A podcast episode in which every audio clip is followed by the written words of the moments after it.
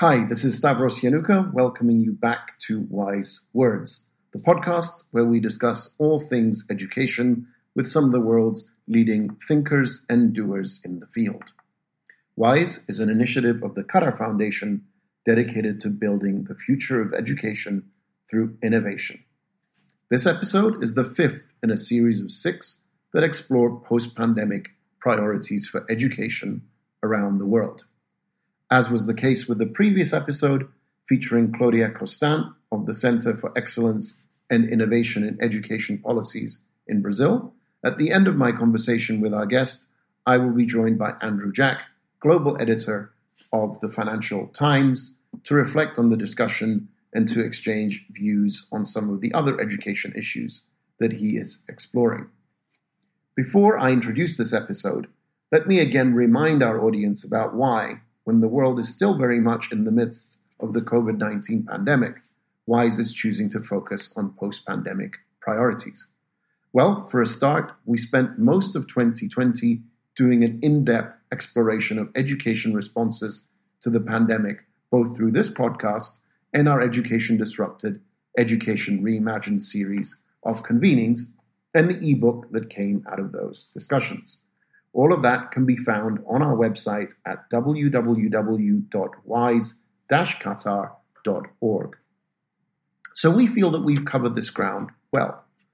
Moreover, despite the worsening situation in many parts of the world, we remain optimistic that the accelerating rollout of effective vaccines will see the world turning the corner in the not too distant future. And in our view, this is precisely the time to start thinking about and planning for what comes next. And there are a couple of questions that are top of mind for us at WISE. Number one, the first set of questions revolves around how well we understand the scale of the challenge, both in terms of learning loss, but also in terms of issues to do with mental health and well being, as well as the loss of the socializing functions of education. And as a follow up to this, how well are policymakers and education leaders around the world preparing to address these challenges? And the second set of questions revolves around the extent to which policymakers and education leaders are seizing the opportunity offered by this crisis to engage in meaningful and impactful changes to our education systems. There was and still is a lot of talk about the need to build back better. What does that look like in practice? And are we really building back better or simply trying to go back to business as usual. With that, let me now introduce the fifth part of our new series Post Pandemic Priorities for Education. Europe is the world's wealthiest continent and the first region in the world to modernize. The scientific and industrial revolutions began in Europe, and the first recognizably modern administrative states were established there, with the possible exception of China. Historically, Europe's fragmentation into competing empires and nation states is seen as both a weakness and a strength. A weakness for reasons that do not need elaboration, and a strength because competition allowed for innovations in policy and practice in fields ranging from military strategy to public finance. Given the historical context, it is not surprising, therefore, that Europe's policy response to the COVID 19 pandemic was far from uniform even within the collective structures of the European Union. This was very much the case with the education response and is likely to characterize Europe's approach to the post pandemic era in education. So, in terms of education priorities for the post pandemic era, can Europe reprise its role as the world's policy innovation laboratory? To help us answer this question, it is my pleasure to welcome to the podcast Tracy Burns. Tracy is a senior analyst at the OECD's Center for Educational Research and Innovation, where she heads up a portfolio of projects including Trends Shaping Education, 21st Century Children, and Strengthening the Impact of Educational Research. Her most recent publications are Back to the Future of Education, Four OECD Scenarios for Schooling, Education in the Digital Age, Happy and Healthy Children, and educating 21st century children emotional well being in the digital age. During our conversation, we discussed recent work done by the OECD to assess the impact of COVID 19 across its member states, the impact of digital learning and the extent to which digital technologies have acted as a lifeline of sorts, which aspects of digital adoption are here to stay, likely policy priorities in the next 18 to 24 months, and moving from digital literacy to digital citizenship. With that, please join me in conversation with Tracy Burns.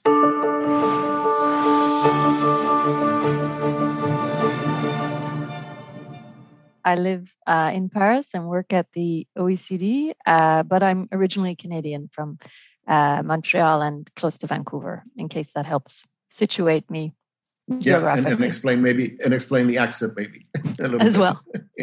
Tracy, I think as as with all you know uh, of us who have been who are involved in education, you, you've obviously been studying the effects of COVID uh, and the implications uh, that has had towards building more adaptive and resilient education systems. It, from from your vantage point, uh, which I have to say, although the OECD is headquartered in in Paris, it is it is something of a global organization. It uh, covers the most advanced economies in the world, uh, you know, from from Mexico to to Australia, and therefore you have a, a pretty you know comprehensive i would say perspective about what's been what's been happening uh, around the world. What what do you see being the most pressing issues right now in education?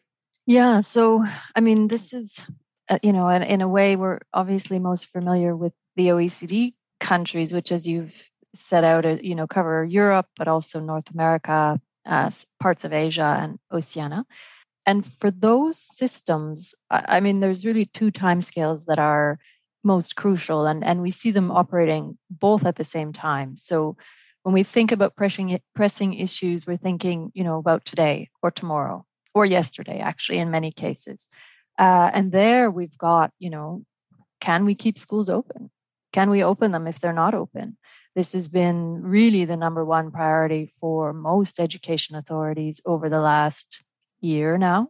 Countries in Europe took very different approaches to that. Some of them stayed open the entire time, other ones uh, really prioritized the youngest, um, the youngest children, and kept those schools open as much as possible.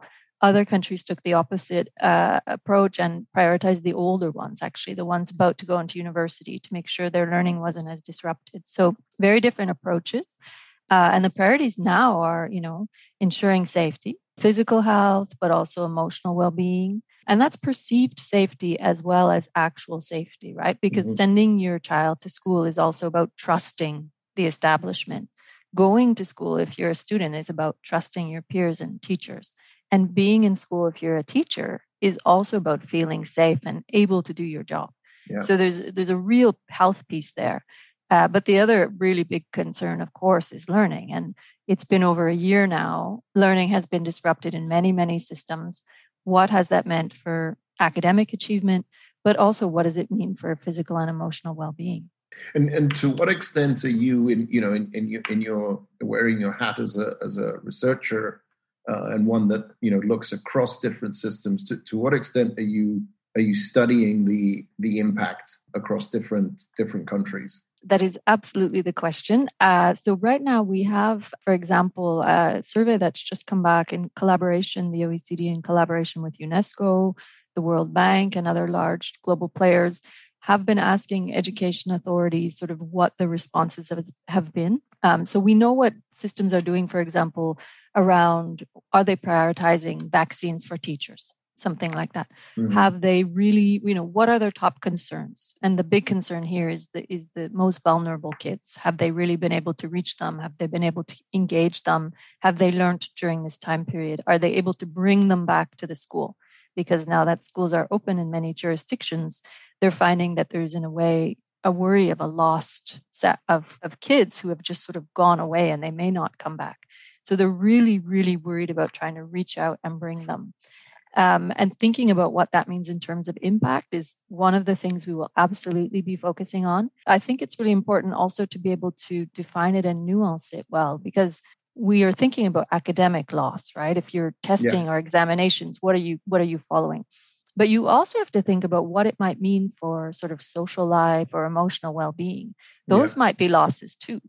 and we need to also find a way to be able to to understand the impact of this entire last year on those elements of child well-being in order to really think about how we want to support students through this um, so it's it, part of it is a measuring question but part of it is also a definitional question to really think through what do we expect of education and mm-hmm. how do we define that and then how do we measure it? And then what will we do to sort of you know yeah. understand and address the any losses that might have occurred? Do, do you have any sort of ingoing hypotheses that you're uh, you're, you're trying to test or any any kind of intuitions even around what you know what might actually be be going on?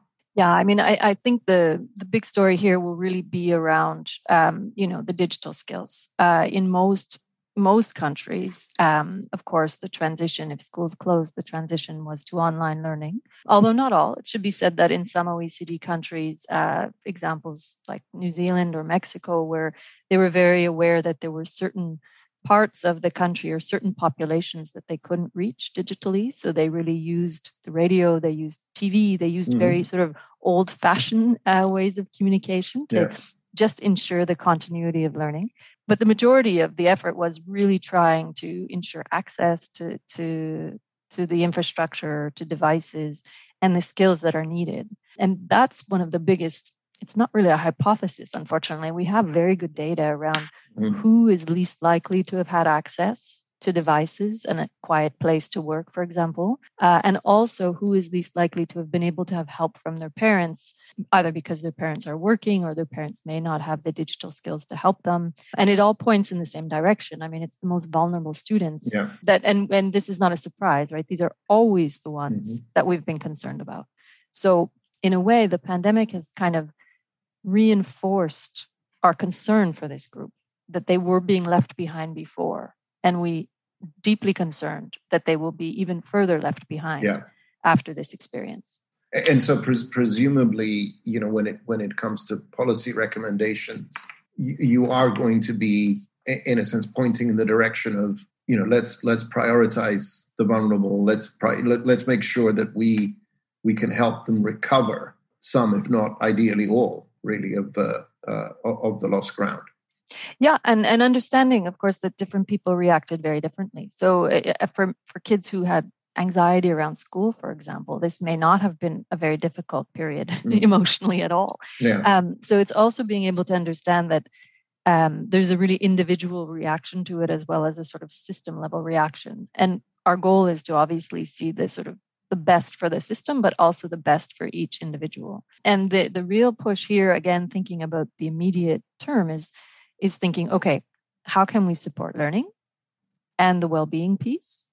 And then thinking about at the same time this sort of futures thinking piece, this sort of next 18 to 24 months, next five years, next 10 years. Because what we would expect is that, in fact, shocks and disruptions such as a pandemic are only expected to increase. Not, not necessarily that there'll be a new pandemic tomorrow, but shocks due to extreme weather events, for example, or mm-hmm. other unforeseen uh, unforeseen uh, experiences, they're actually expected to increase. And so our systems need to become more resilient and adaptable, just as a yeah. as a way of being. Uh, and we need to learn from this experience as well. And and you know, clearly, I mean, you've been deep into trying to understand the impact also of digital learning, both you know both good and and not so good, let's say, on education and and, and schooling. And to, I mean, to what extent are you? I mean, let, let me put it this way: Has digital learning been a lifeline for us in education this last you know 12, 18 months? Uh, and and how effective has it has it been? The answer is yes and no. Um, so digital edu- i mean the story of this pandemic is very different than the story of a pandemic that might have happened five years ago or certainly 10 years ago, yeah. right? So, not only were we able to mostly provide access and mostly get devices to kids and their families in reasonable time. I mean, on average across the OECD. But we were able to help teachers to support them. They were able to roll out new lesson plans online. Like, there is a huge push and an amazing amount of innovation that happened in this period it's it's, it's spectacular what we witnessed mm-hmm. people responding and the digital part of it really made new solutions possible in a way that would not simply have not been possible three yeah. even three years ago or two years ago Could it have been done better? Certainly, if we had more time, if it wasn't a shock. But really, considering where we were, it it's extraordinary how many systems and how many individuals rose to the challenge and really stepped in um, to try new things, to develop new tools, etc. Um, and not just in education. We saw, of course, also industry providers, you know, freeing up access to broadband, uh, striking deals to give free access to poor households, uh, thinking through how you might actually give devices or give access to devices to from companies to support schools. So it was really a, a community effort and even international effort on many levels that we saw. Now, when we think about the digital, we also, you know, access is one piece, but the skills is another. And yeah. understanding digital literacy and digital citizenship, can you actually partake in this digital world, is a much more nuanced question.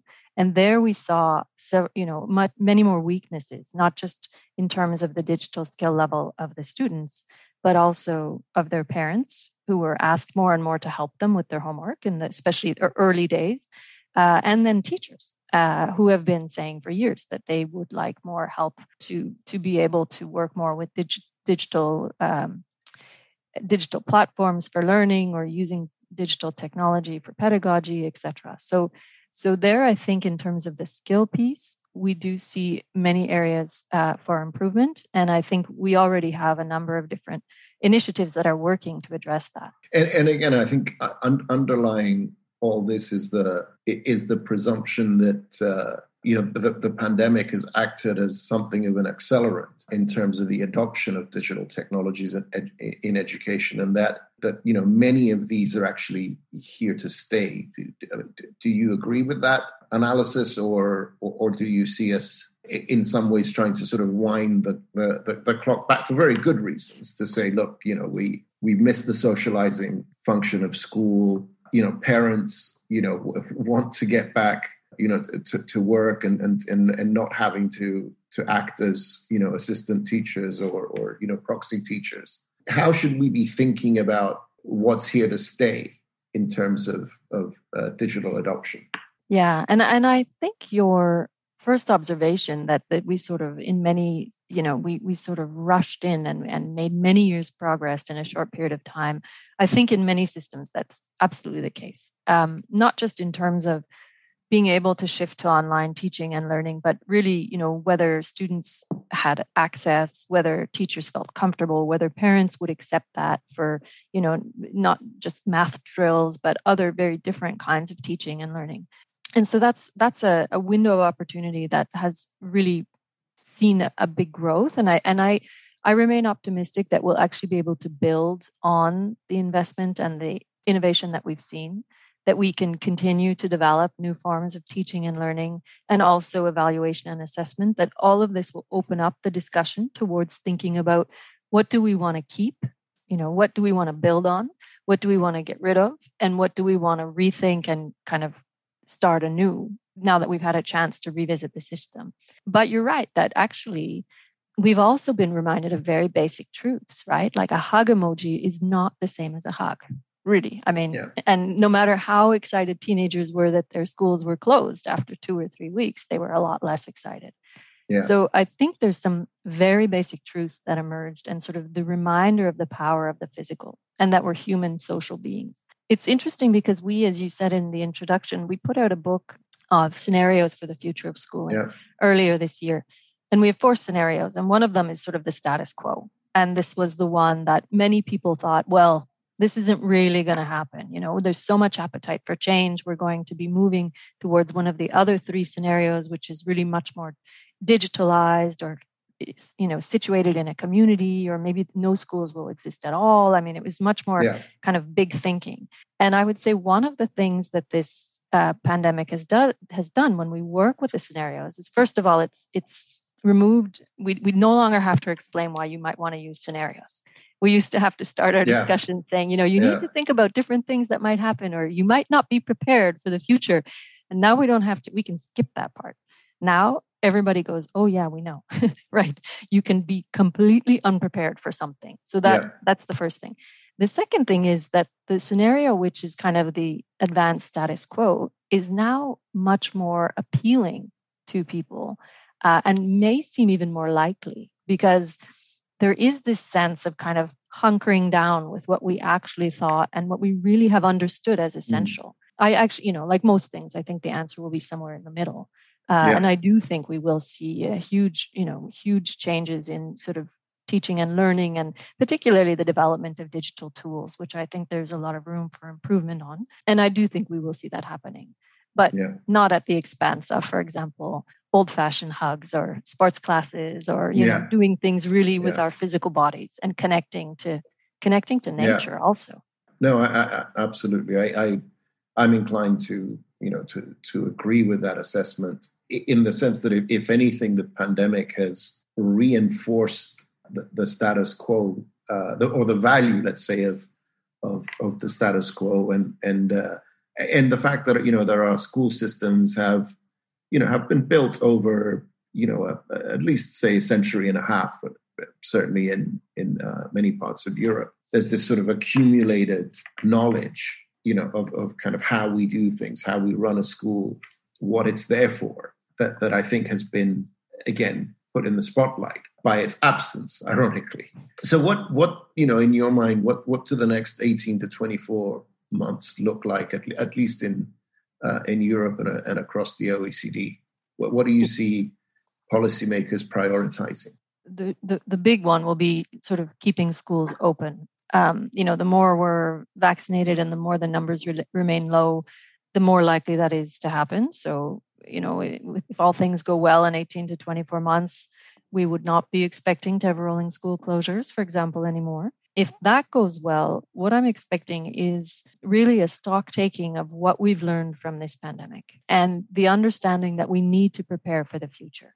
That it's not just sort of okay to have last minute, you know, last minute surprises, or we can't be shocked that there is an unexpected event again. We really need to take this sort of future element and resilience piece seriously because this is something that we need to build into our systems. Really, what I'd like to see is a continuation of the conversations around teaching. So, you know, what is the optimal pedagogy for which subjects and what is the tool, including digital tools? So, how can we really kind of revolutionize teaching and learning based on the learning sciences based on all the you know the neurosciences all the different pieces of evidence that we have and working hand in hand with industry and developers to really deliver things that are worth using for teachers, you know, so that they actually find them helpful as opposed to not necessarily useful. But, and of course, that are also fun for students. And then also really thinking, I think the other big thing that's happened in many European countries is, you know, questioning what we mean by assessment and when we give assessments. So mm-hmm. in many systems, it just was, you know, unchangeable. It had been 200 years in Scotland that there was a particular examination at a particular time. And yeah. for the first time ever in 2020, those were canceled. Wow. And so that's, you know, that's a window of opportunity. And, and, and the world didn't end, right? exactly. Exactly. Nobody blew burst into flames. There was nothing yeah. happening and so it's an interesting question and and i mean the scottish authorities but many all over the all over the landscape you see the same kinds of questions some of them are radical questions you know do we need assessments do we want to yeah. get rid of things but some of them are how do we want to adjust and make it better over time but they're very fundamental questions around what is the role of education and how do we want to how do we want to structure our system to really help our students get the best that they can from the system? Because at the end of the day, education is about learning and about building future generations. And all the other elements, you know, the pedagogy and the assessment, etc., that's all in support of the student.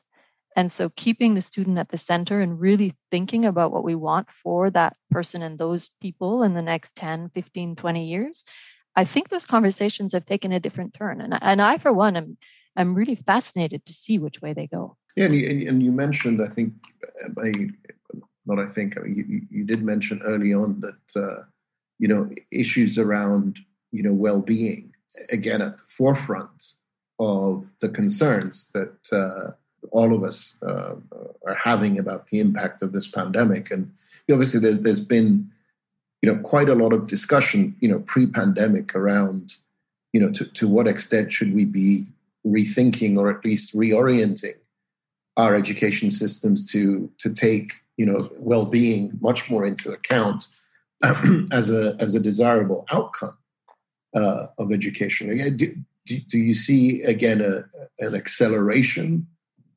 of thinking and people recognizing that actually we should be concerned about well-being and not just you know in, in a crisis but but really it should be an integral part of education uh, systems. Yeah and and i do think that that sort of that conversation and the expectations about the role of education you know historically it was really about academic achievement. The last even 50 years i'd say we've seen a much more emphasis on physical health the school as a place to learn how to you know healthy habits or healthy eating mm. those kinds of things. And really even over the last 20 or 30 years we've seen an increasing push to think through the emotional well-being piece of it. Part of it is an outcomes measure as you said you know what do we want students to leave school with? But part of it is actually an input measure and really understanding that in order to be able to learn you need to feel good. You need to have had breakfast you need to not be afraid. I mean these are you know these seem sort of basic concepts but it does mean that teachers yeah. and schools are increasingly being asked to look at all of these other aspects of student life.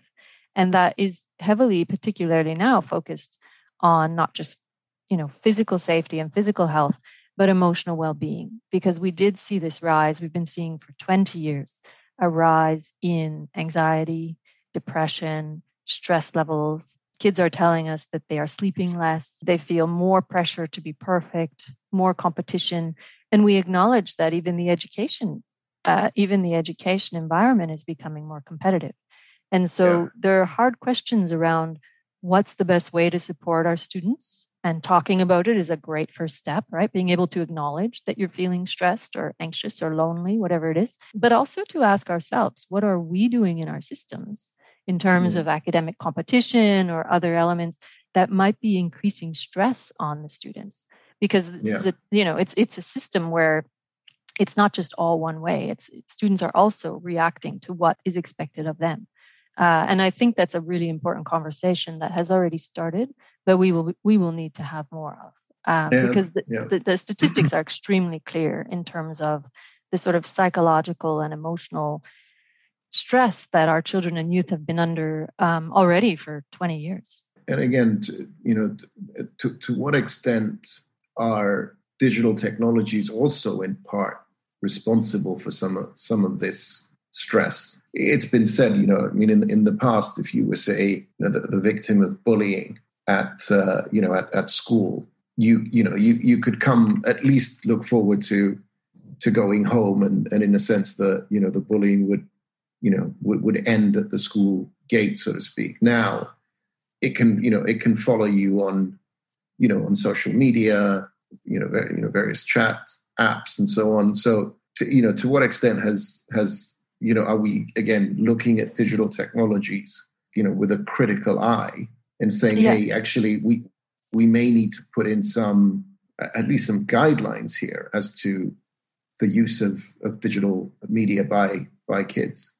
Um, and so your timing is perfect. Our colleagues in the Science and Technology and Innovation Directorate just yesterday uh, had their recommendations on children in the digital environment signed off on, by Council, which is made up of all the countries in the OECD. Mm. So their governments have signed on to this recommendation. And it's really about safeguarding children and making them feel safe in the digital environment building a future for them because it's it will be it is their digital environment effectively but also empowering them and understanding that they are actors in their own right. And when you ask kids what they yeah. you know they don't talk about the fears. They actually talk about sort of the opportunities and the potential of the digital environment. A lot of the conversation about risks comes from the adults actually. So there is a very fine line and we obviously need to do you know build opportunities while also sort of really being careful about risks. Uh, and for a long time i must say that one of the first reactions was to think well you know the best way to avoid any kind of harm from a, a digital risk is to is to avoid uh, access to you know to limit the amount of time kids spend online or to try and protect them from different sites. And now the, it's more much more about resilience. It's about understanding mm. that you need to be able to talk about it kids need to be able to know who they can ask questions if they're not comfortable or if they don't understand uh, and they need to be able to understand what they should do if they feel uncomfortable. So, if they've been exposed to inappropriate content or if they're being bullied, or it's about not just knowing that it's not okay, but knowing what to do. And that's the resilience piece. And so when we think of this and we look at this from the from a policy perspective, and you already said in our in the introduction that we have a book on this, the sort of mm-hmm. well-being in the digital age when you when you look at sort of the you know the conversation around digital technologies and and emotional well-being or sort of uh, stress or anxiety there's a there's a lot of hype actually uh, and when you look at the evidence and when you look at what the data are telling us there's actually very well there isn't any mm. you know there is no causal argument that one is causing the other um, in fact, they are correlated in some ways, so that if you are anxious and depressed, you might spend more time on social media, and therefore you might feel anxious and depressed, etc. I mean, th- there can be yeah. vicious cycles that develop, yeah. but happy kids who are using the internet are not necessarily going to be reacting the same way to even the same experiences. So mm it's it's a really it's important conversation. And yeah. i think we we need to have this conversation more because we see a really clear disconnect right? We everybody's really worried about their kids and as they should be. And one cyberbullied kid is one kid too many. So it's it's really important to address this and take this seriously. But we also kind of need to understand that if we look at cyberbullying statistics for example looking at our pisa test the numbers and the sort of frequency of cyberbullying isn't actually increasing over time Mm. And part of that might not be because, I mean, kids are online more and more. So yeah. they have more opportunity. Uh, and part of the secret seems to be that they actually are better at dealing with it. They can handle it better. So yeah. they're actually categorizing it less often. So it's it's an interesting conversation, and and we need to have more of it. I think really just to, and also asking kids what they think because we tend not to always do that. But there's there's really great work being done, just kind of trying to isolate and understand what the data are telling us, and then what the mechanisms are behind it, both mm-hmm. from an educational point of view, but also from a psychological point of view and a medical point of view, because it's a it's not just yeah. an educational problem. Uh, agreed. That to, to what extent? I mean, so so if digital technologies aren't you know the, the main culprit here then then what explains this increase in anxiety and stress levels and you know i guess overall dissatisfaction what what what's behind it in your view yeah, and I don't know. Um, so I, I, mean, the best way to sort of say it's not only digital technologies is to is just the observation that the data have clearly shown anxiety and depression increasing for sort of the last 20 mm-hmm. years, 25 years, right? So it's not the fact that in the last five years people suddenly had access to more smartphones or yeah. it's really it's much more fundamental than that i think there's two pieces one is this understanding of you know what is the difference between uh, what's called sort of in in the the pediatric circles problematic internet use which is actually the, the negative damaging you know mm. this where you set up this vicious cycle of being online too often or having negative interactions or connecting or gambling or there's many you know many potential risks. What is the interaction between that and emotional well-being? And there you see very clearly a vicious cycle establishing but it's often a reflection of sort of a, an underlying psychological yeah. condition. So f- people who feel more stressed, for example, or feel more anxious, are not sleeping that well. Who are, you know, so then it becomes this. It's it's multi multifaceted. What's actually driving the anxiety and depression is less clear. I think there's a conversation around it being environmentally connected. There's a conversation about it being also uh, connected to more stresses. There, there is an expectation for for kids to do more. You know, in in the last yeah. twenty years, there there's less room for them to make mistakes. For example, they can't just run around and have fun or you know just goof off the same way. If in many yeah. countries, it's really expected that they're going to be doing very well because to get into a good kindergarten, you have to be doing something to get into a good high school. So that pressure has come much much younger for kids uh, and pressures also from parents to, to to excel academically and what that means for job and later life outcomes.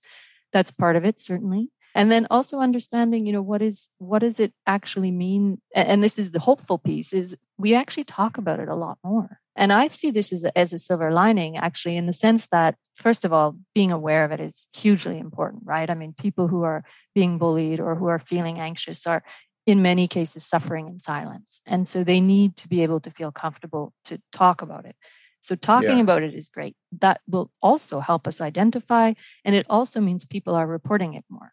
So you're you're seeing sort of a that's the mm-hmm. virtuous part of the cycle where the numbers are rising, but it's also because people feel more comfortable talking about it. Yeah. And and that's kind of the, the positive part. And that's one last point on this that I wanted to make during the pandemic is yes, people have spent much more time online and there is a concern about exposure to risks and predators, for example, and and there is um, some early indications that that there was certainly a, an opportunity for predators to sort of have access to kids more than they did before schools were closed or you know there's there was a sort of a, a vicious storm there for parents not able to spend as much time observing them teachers not able to see what kids were doing online kids not necessarily having the skills with their new devices mm. etc um, so that's definitely problematic but the other thing is and this is also something that's new with this particular experience is there was so many online help tools whether yeah. it was a support you know a support line you could call up whether it was a group of peers that you could get together and talk about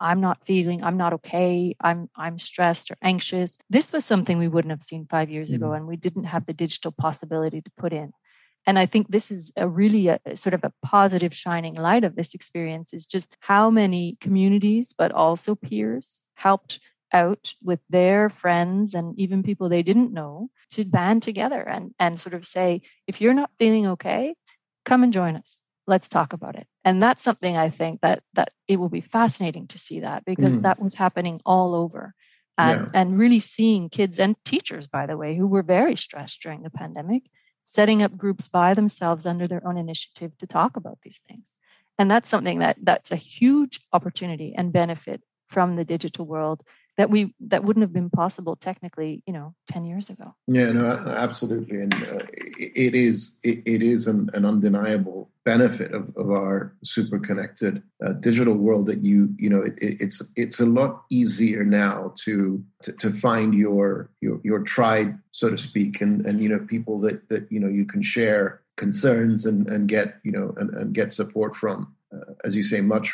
much more accessible now than than even five 10, 10 years ago.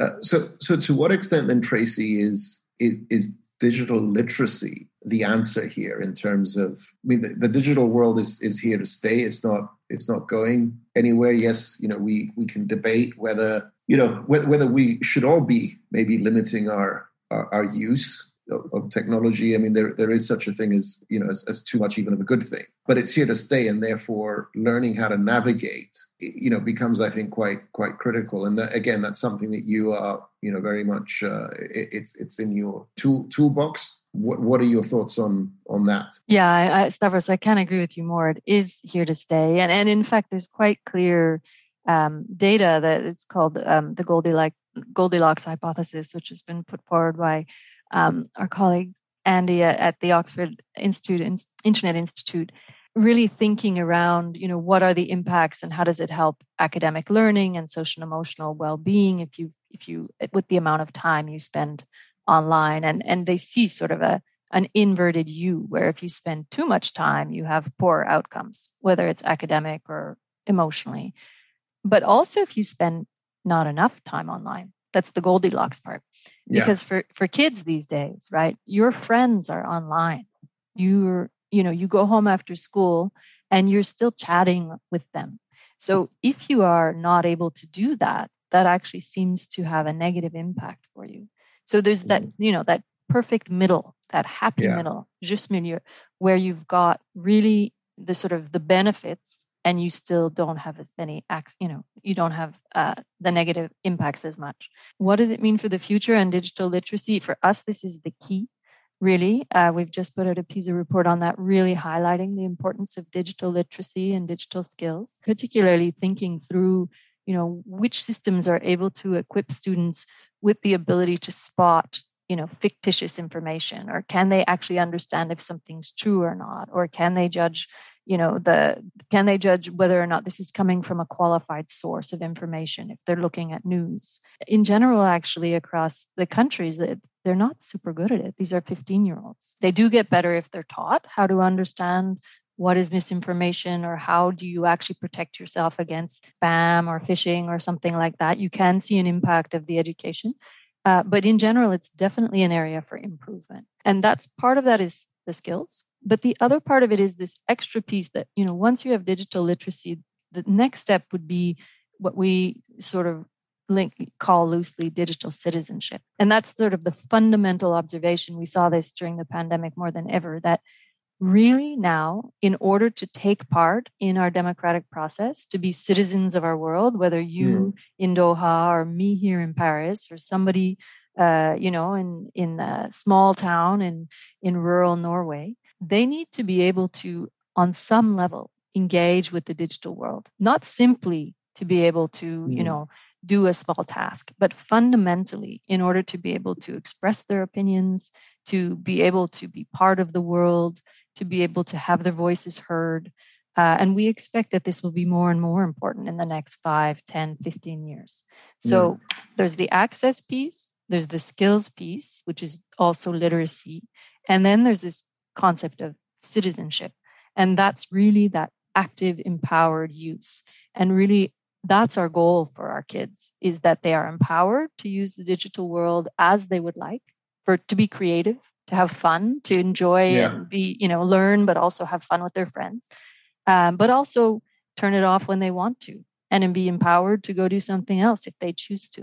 Mm-hmm. But as a way to have their voices heard, as a way to be sort of citizens in the world, this is going to become a necessary piece. Yeah. It's not going to go away. No, I, absolutely, and I mean this is sort of prompting so many follow-up questions that I I think it might be worth a sort of a podcast in it in its own right but you know what, what you just said also got me thinking about even things like you know should there be a sort of a digital etiquette even right in order to sort of encourage you know constructive you know dialogue and and and, and critique on uh, in in your online interactions as a you know as a citizen. And, and, we know that i mean adults are probably even more guilty than than children of you know degrading the quality of uh, uh of, of online uh, uh, exchanges. But but also you know it, it also gets me thinking that you know we, we run the risk if we put too much emphasis on you know you have to you know learn how to make your voice heard in the digital space. You know you, you need to do that otherwise you're not you know you're not a fully engaged citizen. Do do we run the risk then of of of setting people up for disappointed disappointment and, and and ultimately even maybe low you know low self-esteem? Because you know i mean i i'm speaking personally you know i've i've been engaged in the digital space now for for a while in a uh, largely in a professional capacity. And you know it, and, and you must know this as well it's not that easy to get attention right? I mean it's a it's a very crowded space up out there right? So so you know how do we how do we teach i mean ourselves as well as you know our, our children to sort of manage your your you know your expectations perhaps and don't over invest you know your self-esteem for example into how much attention you, you you might or might not be able to to attract right and i think i mean i think part of that is unpacking the term by what we mean empowered mm-hmm. so um absolutely this question of netiquette or you know what's an ethical way to interact not just in terms of behavior but also in terms of how you you know the kinds of expectations you have or working with industry. There's a whole package there and we will be working on that. That's one of our main themes in our project um, this coming year. So we're you know stay tuned to that for that because we're it's super interesting questions there and a lot of great research. And then this question of what does it mean to be an empowered user let's say you and I and and what we're hoping for for 5 and 10 and 15 year olds part of it is being able to have the confidence and the skills and the access to participate but part of it is also the, the bigger and the broader concept of citizenship which is citizenship even in a very traditional sense is not about well maybe it is for some people but you know the greek ideal of citizenship was not about the person who stood on the soapbox and yelled the loudest. It was about conversation. It was yeah. about listening. It was about you know this is the the old greek this is democracy right? Like it was about being able to also listen mm. and think and the tolerance that comes with it and the way to reach agreement with people who might be very different than you. And so when I think of digital citizenship, and when we say we, we are looking for active yeah. and empowered users, children who are active, empowered in a digital space, we mean not just that they're able to express themselves, but also that they're able to listen to others and hear yeah. what others have to say and they're able to work with them i mean that's one of the big you know 21st century skills is problem solving in a group environment being able yeah. to collaborate these are these are the things that we expect if you know if we're thinking in sort of 20 years time in the labor market and what we expect will be sort of important skills for humans to have in a in an in an era of artificial intelligence it's yeah. all the things that humans are particularly good at it's not about did i memorize the mm. multiplication mm. tables right that knowledge computers will always do better than us it's about you know the human part what can i mm-hmm. understand emotions emotional yeah. Eh, sensitivity those kinds of things collaboration tolerance creative thinking those are the ones that it actually seems to be the uniquely human attributes at least for now uh, and those are the ones that we think uh, are increasingly likely to become really central to our understanding of you know what is an active citizen and sort of what is the role of, of a human in the modern world and how are we going to interact and and sort of collaborate and coexist in our own way with with artificial intelligence so that's yeah. futures thinking you know none of that is certain we we all know the future likes to surprise us but certainly at least in the next 5 years this sense of learning how to be part of this world learning how to to walk away also and to to to unplug yeah. unplugging and sort of just being with nature that's a that's a huge benefit to our systems and just like on yeah. the cellular level, level as well as on the learning level but also you know just that old active listening are you you know are you somebody that people want to talk to because they also they are heard when they mm-hmm. talk to you and and i mean i think that's the part that when we when we see that going well in classrooms that's what kids are being taught it's yeah. creative expression and listening and working with others and so yeah. i think i hear your loneliness in the digital world it is it is a it is a very competitive environment and we all have you know we have a yeah. webinar next week on digital literacy and uh, there's a lot of voices but i do think part of it is acknowledging that there's so much going on that you know we we really only have a finite amount of attention and it's about yeah. finding the right niche uh, and having the message that is meaningful to people because that's what people resonate with is is the emotion and and the truth that comes that comes with it. Well and also i mean just to sort of you know piggyback a little bit on that it, it's it's also about appreciating that perhaps you ought to it's looking at motivations right? And and your own motivations. In other words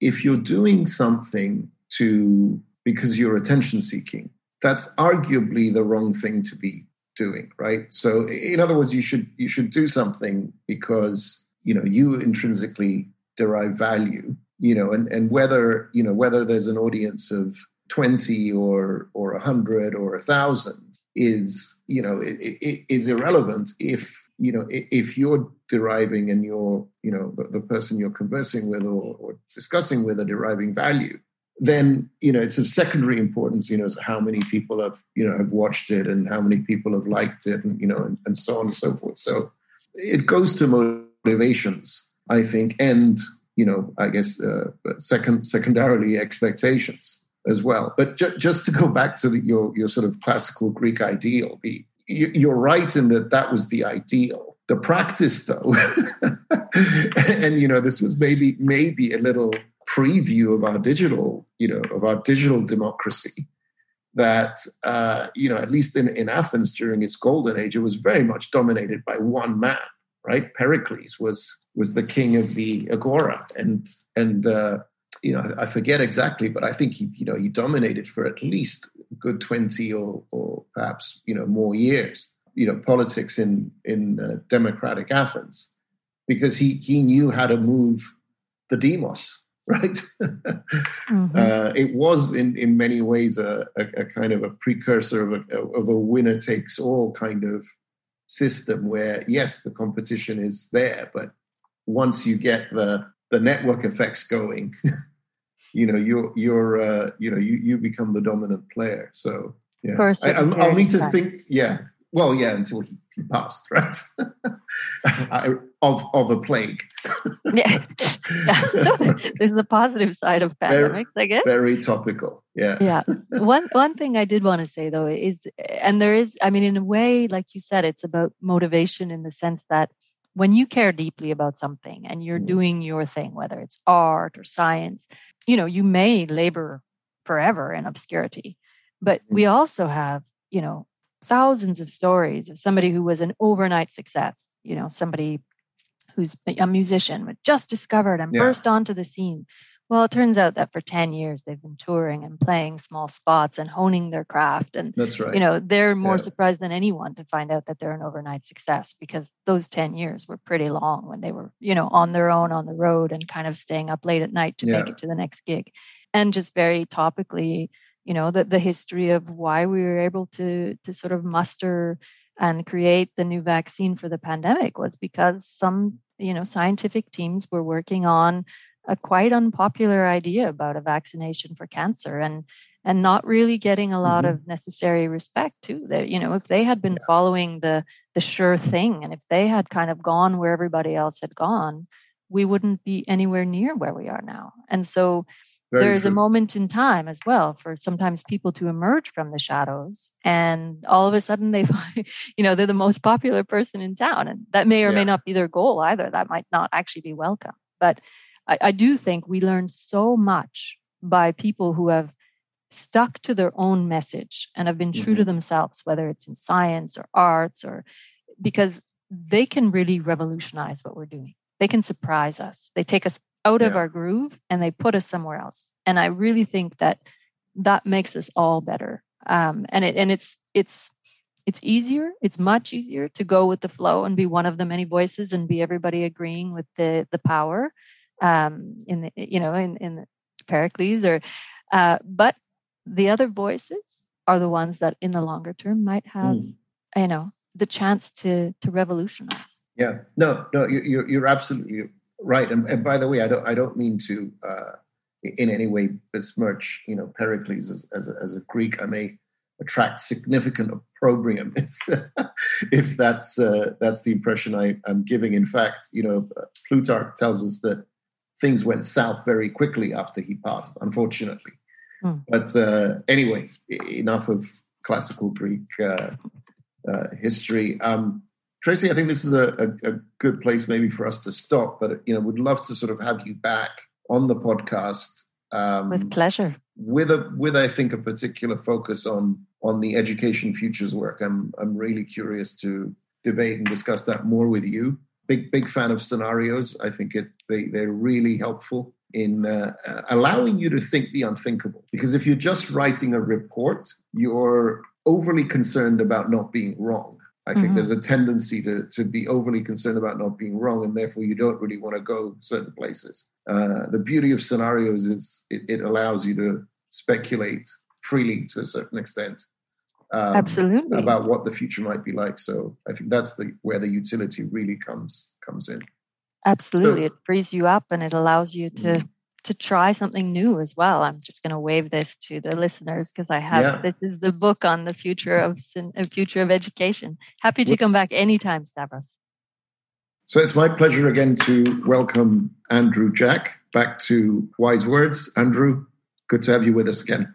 Thank you. Great to see be here. Andrew Tracy raised a, a number of, uh, of different points around you know the the priorities for post-pandemic recovery across uh, across Europe. What what's uh, what's your perspective on on some of the issues that she raised? No, I think uh, a lot of her points um, resonated, uh, and and clearly, yes, I think I think the biggest issue is frankly uncertainty. Um, I think you know we can, as as someone wrote in the FT actually a few weeks ago, the sort of the country that's performed best in the pandemic depends on which month you're talking about. Mm-hmm. You know, and certain certain uh, countries, as we know, notably in in Asia, uh, look to be incredibly well prepared and advanced. Um, in the first few months, the UK looked disastrous. Um, Europe was lagging the UK, but is now catching up on vaccinations. And a number of the countries in Asia, including Japan, have been much slower on vaccination. Yeah. Um, so if that applies to the pandemic overall, I think it equally applies to the education systems. Um, you know, we've seen, uh, I think, a fairly widespread consensus that reopening schools is an absolute priority, and that young people are probably some of those that will be um, hardest hit in the longer term. I mean, obviously, there's the growing concern about long COVID, even for those who are as it were, lightly affected and not hospitalized. But of course, particularly in terms of the, the, the loss of learning, the loss of social contact for mental health and, and general social emotional development, and the longer term impacts, including, of course, the, the costs for and uncertainties for employment and the kind of the future debt burden, which will all fall on those next generations, is enormous. But I think equally, what's still rather unclear is what has been a successful approach and what are and will be those longer term effects on schooling from different models. There's certainly huge um, inequality, digital divide. So both, you know, the number of uh, children out of school, of those out of school, their ability or otherwise to, to function at home in sometimes um, stretched or challenging circumstances, the access or lack of it to even the basic digital infrastructure. And then beyond that, the, the capacity of different schools and institutions to engage using those remote technologies. Um, all of that's very much a kind of living experiment. And there's still very little data um, that's thus far able to kind of quantify the extent of the loss and to tease into it, let alone to look at what the you know the right policies would have been or the policies that mm-hmm. seem to have proved better. Mm-hmm. So, you know, we can put together some fairly crude correlations suggesting that um, schools that reopened earlier, for example, didn't seem to have a disproportionately heavy impact on a resurgence in infections more generally. Yeah. But we can't really yet say with any certainty what the, the long term implications are or what the causes were, because of course each society and locality is very different in terms of the drivers of transmission, the onwards effects to teachers and to communities, um, whether it's kids bringing in infection or taking it out, um, mm. and so on. Um, all of them are, are huge uncertainties, really. But I think also, as as Tracy mentioned, I mean, clearly uh, there has been a lot of reflection. Um, there has at least been the benefit compared to uh, if this had happened a few years ago of technology being able to enable more uh, remote learning yeah. that would have been possible in the past. And it is likely, at the very least, to lead to an acceleration on the one hand of the uptake of, of, of remote or hybrid learning in different forms.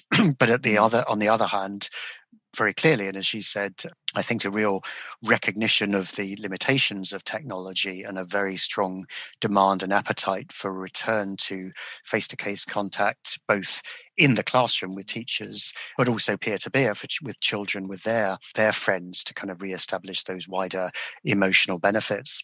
I, I did. I have to c- confess that I, I, did find myself thinking during that segment of of the conversation, and, and perhaps I should have articulated it that uh, you know, had we not had technology available, would policymakers have kept schools open?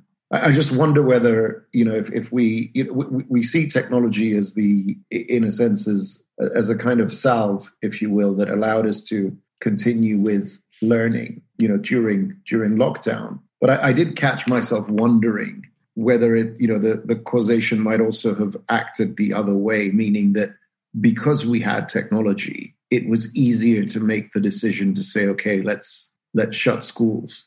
I, I don't know if it's an interesting question. I mean, I, I mean, I, I, I suspect on the whole that the technology and the and the capacity to use it was you know perhaps not exactly an afterthought but i think wasn't the prime driver mm. of decision making partly yeah. because you know clearly we had an awful lot of school closures in countries and areas where we know there's a big digital divide or an absence of the possibility of yeah. people to work remote and equally um, i think you know even in those countries that well were very well connected we saw a huge variation in the extent and use, particularly early in the pandemic. So, I mean, you might argue in the more recent wave of lockdowns and partial closures in, in the last three to four months, that's been more front of mind. But I think mm-hmm. it was more of a sort of, you know, a, a band aid um, that was put in and retrofitted rather than something that was a strategic driver in lots of cases. Yeah, yeah, no, fair enough. Also, what what did you what did you make of uh, of the view expressed that? Uh, this pandemic is, you know, a little bit of a, a, sort of a dress rehearsal for, you know, what's what's to come. That that you know, disruption may well be a feature of, you know, of, life going forward. Whether it's, you know, it, it's driven by uh, climate, uh, the climate crisis, or, or or future pandemics that that you know we ought to really be thinking more broadly about you know resilience within the education uh, sector that this is not you know something that we um, you know we're not going to be repeating anytime soon. Well, I think I think clearly more resilience and preparation for risk is something that you know is very much front of mind at the moment in every area uh, for society. You know, we've seen it in the tensions on supply chain uh, connections, whether it's for vaccines or for cars and all sorts of other mm. um, goods and services around this very globalized world. Um, and that applies clearly equally in education. We do need to think about disruptions uh, and adaptations a lot more than in the past. Uh, I mean, it's interesting that obviously much debate and public focus over the past, let's say, a couple of decades has been around terror and terrorism as being a major disruptor. But actually all of the the best sort of horizon scanning exercises that i saw were already screaming that um, uh, pandemics and indeed climate change were much bigger drivers and are affecting negatively um, a far larger number of people than those killed in, for example, terrorist attacks yeah. around the world. But unfortunately, those messages have largely fallen on deaf ears, you know, in terms of consistent preparation, in terms of strategy, in terms absolutely of investment. And we reap that cost when we saw how ill prepared a lot of even the most rich mm. countries were in terms of simply even keeping stockpiles of um, protective equipment yeah. up to date, for example. Um, and so, again, I think that applies in every sector and i think certainly in education where again as we've discussed in the in the years ahead our children will be in the front line of all sorts of disruption. I mean, I do think that uh, climate change is is the real existential issue um, of this coming few years that we really need to focus on. And clearly, we are seeing huge impacts of that in terms of disruption to people's livelihoods, forced migration, um, other uncertainties, including so-called natural disasters that can kind of create short-term interruptions mm-hmm. to, to schooling, amongst other areas. But then these much longer-term structural shifts that are affecting you know where schools should be located how to train students.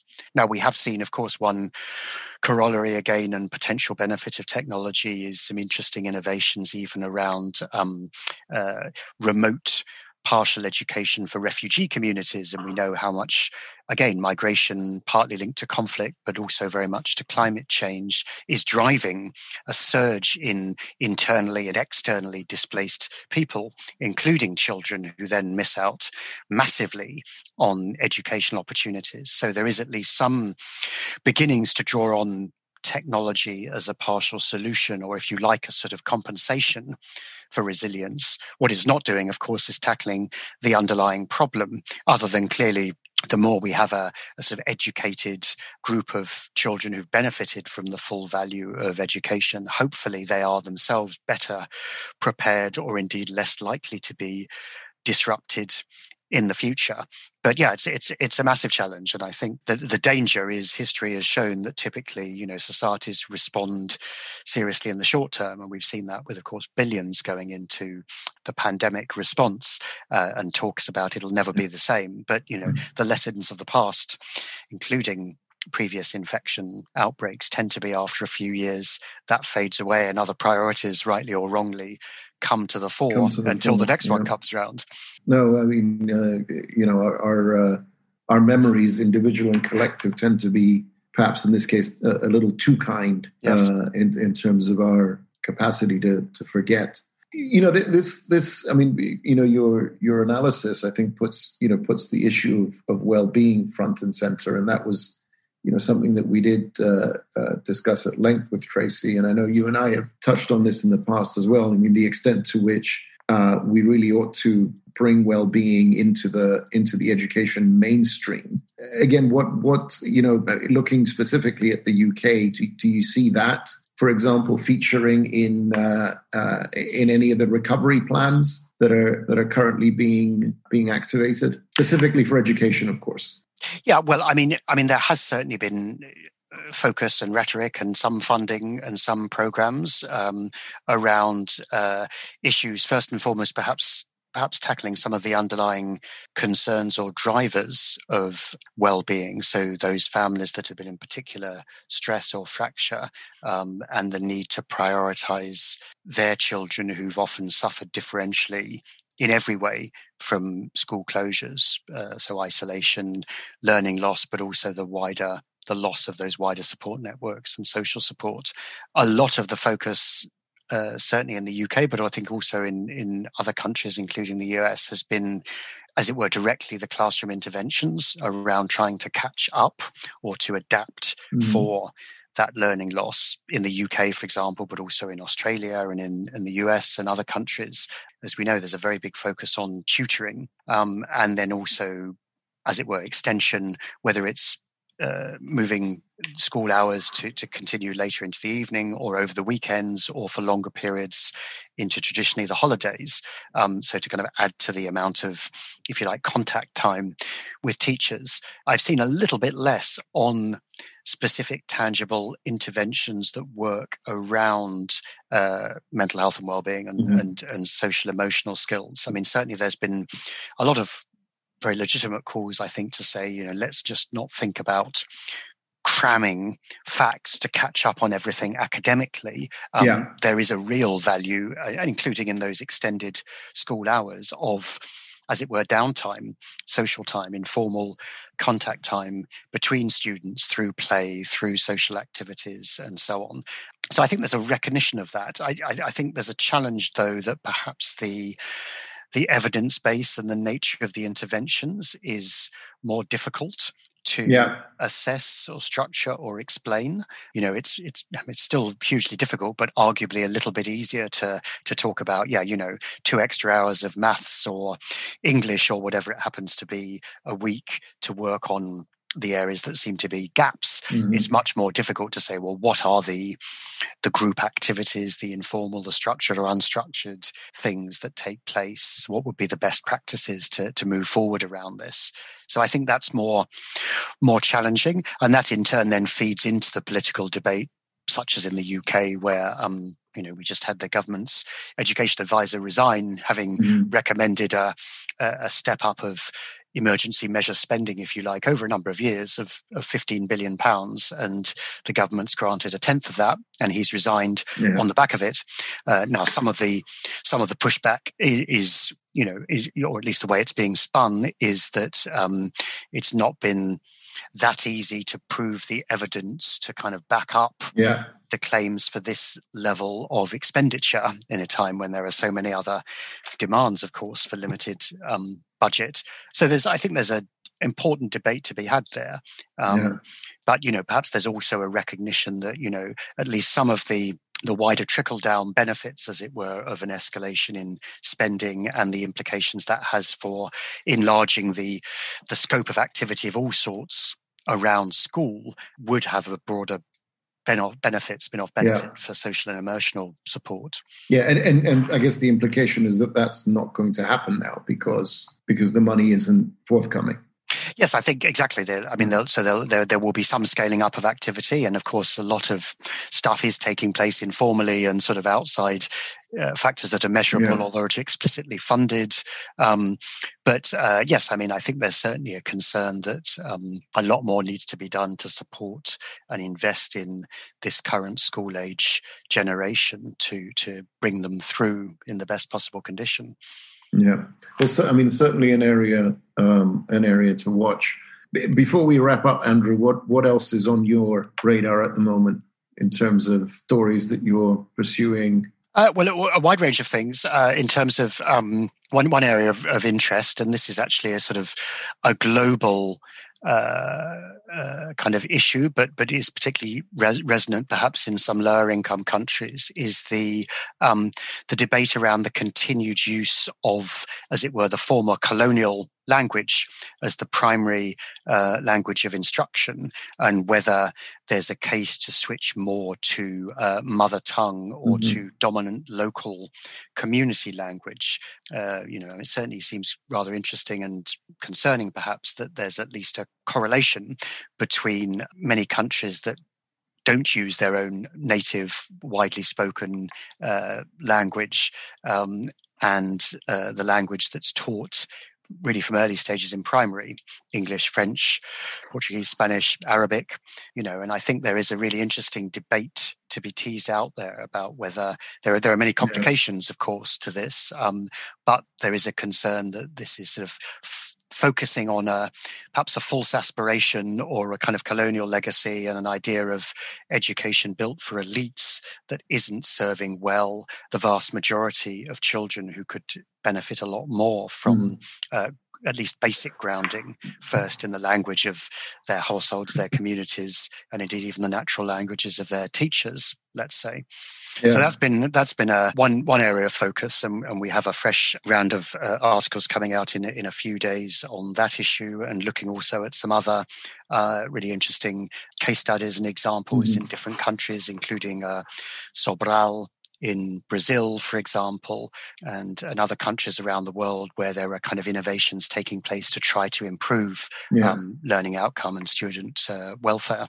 And, and of course, oftentimes in uh, in many of these countries, there isn't necessarily a single, you know, native language. There there tend to be several, and the colonial language was sort of overlaid above these. I think yes. I think that's an added sort of you know potential complication you know to, to this uh, dilemma, right? I mean, if, if, you think of you know in, take India for example, you know more languages than than Europe, I believe, and sort of English became a sort of a, a language to, to perhaps unify those entities as much as as it was you know the, the product of colonialism? Or, or am i being too generous?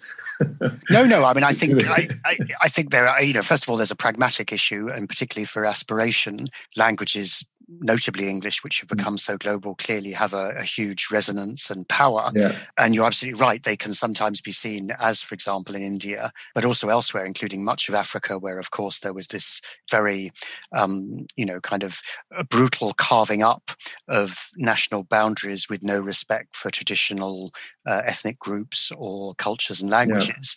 Yeah. Um, and so the danger of, as it were, favoritizing a single indigenous language is also a political uh, statement that can stoke uh, tension and rivalry rather yeah. than being a sort of unifying initiative.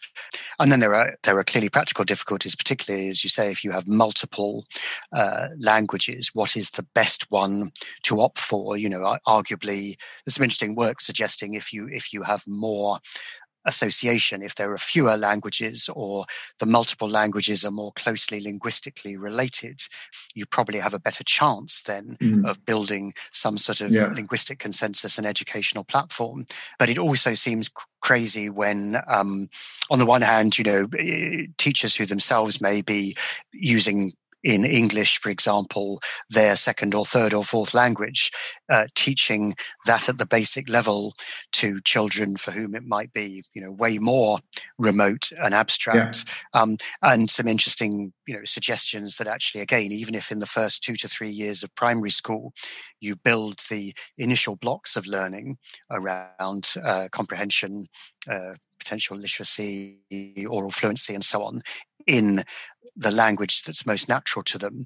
That actually kind of consolidates, it builds uh, language development, and then you could switch. Uh, potentially even in later primary school years to a different language but the those children who started in their own yeah. will then advance still further actually even in those in English, for example, or indeed other subjects, more than those children who were, you know, effectively learning often by rote uh, a system that was completely unfamiliar and difficult to really engage with in the earlier years. Yeah, and then this is, I mean, this is a, again a very very interesting topic and one that whose whose relevance I think transcends developing developed uh, country divide, if you will. I mean, even even here in Qatar, it is you know the extent to which you know Arabic ought to be the main language of of instruction is is uh, you know not hundred percent settled yet, right? It, it, you know, there's still a uh, residual desire for you know certainly bilingual education, and in Singapore, where I was before uh, moving to Qatar, you know that that issue is still sort of bubbling under the surface. Where you know, interestingly enough, um, you know, Singapore has a mother tongue policy. So alongside English, you're meant to learn your uh, your mother tongue. But in the case of the Chinese, of course, Mandarin was selected, and Mandarin isn't necessarily the mother tongue of the sort of ethnic Chinese inhabitants of of, of Singapore. Uh, for many of them, it's it's actually a, a you know a completely different uh, dialect or, or language group you know, it is a topic that that's also, I guess, highly political, right? Because you know, it has to do with you know, with nation building, and as as you said, where you have a number of different ethnic groups bundled together, the choice of mother tongue could have profound consequences, one way or the or the other, on the politics. Exactly, and we're not going to. We, you know, we we're seeing countries going in different directions at the moment. Some are experimenting increasingly with that. Others are, are moving back towards a kind of national language. Um, in some cases, a you know one rooted in the local tradition. In some cases, a an international language. Um, but I think it's it's an area that. Um, you know, I certainly think it's an interesting one for debate, and maybe there's a bit more research and activity and experimentation around currently than than we've seen perhaps in the past. But all the, I mean, all the evidence seems to point though towards you know the, the, the mother tongue tends to yield better better learning outcomes especially for those you know the, the younger age groups yes i think the problem is you know in, it, it, as in so many areas of education um, it's quite difficult doing very detailed rigorous academic studies um, a lot yeah. of them that, that exist are quite sort of you know um, thinly resourced small scale quite difficult to kind of really create a sort of benchmark against which to test a new approach. Mm. Uh, so this is a wider challenge in education compared to, say, for example, health, where of course you have a, a pretty immediate readout of whether a, a, patient starts to recover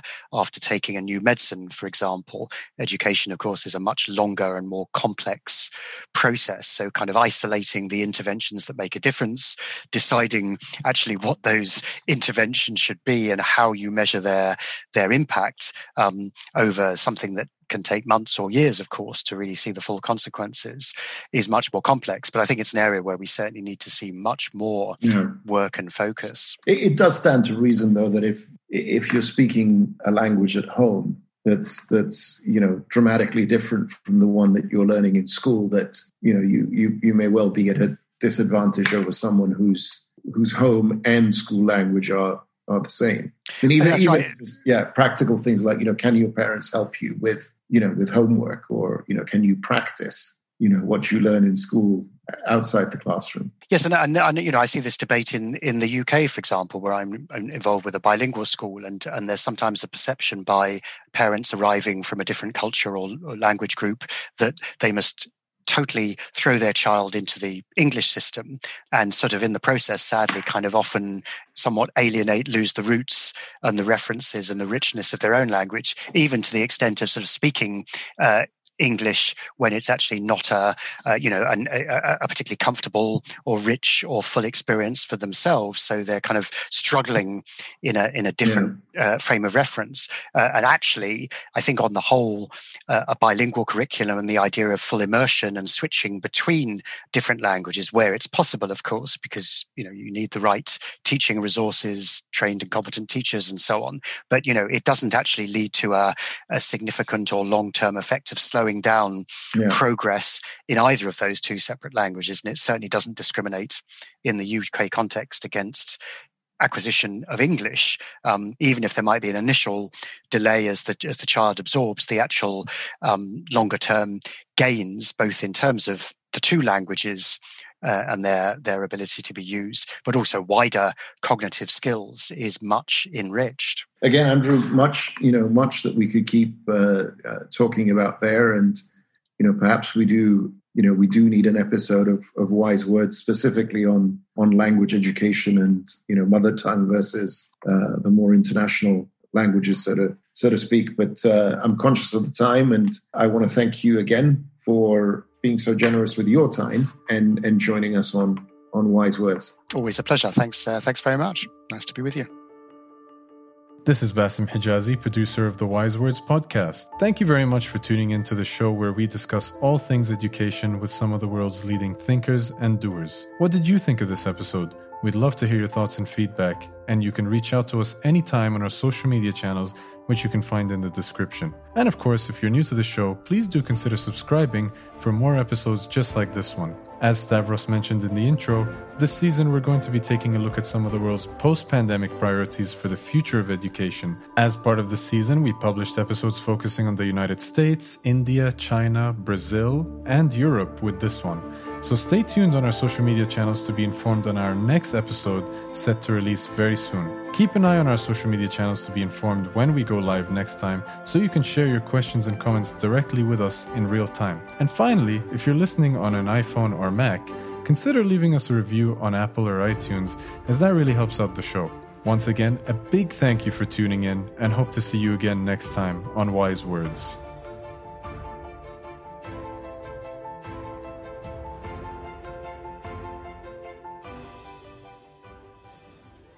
Yeah, thanks. Thanks a lot, Tracy. I hope I hope that was uh, enjoyable time well spent. It was. It was super yeah. interesting. I mean, I didn't realize you were so knowledgeable about uh, ancient Greece. Well, um, I think it's, um, it's a, it's a prerequisite. I think for a Cypriot. for a Greek Cypriot, yeah. I was very yeah. impressed. I was like, oh, I, this this I'm learning. I'm learning while listening. Uh, no, yeah. I actually was. I found that super interesting. I hope it was useful for you. Yeah. Um, no and it was just uh, a really great conversation. Thank you.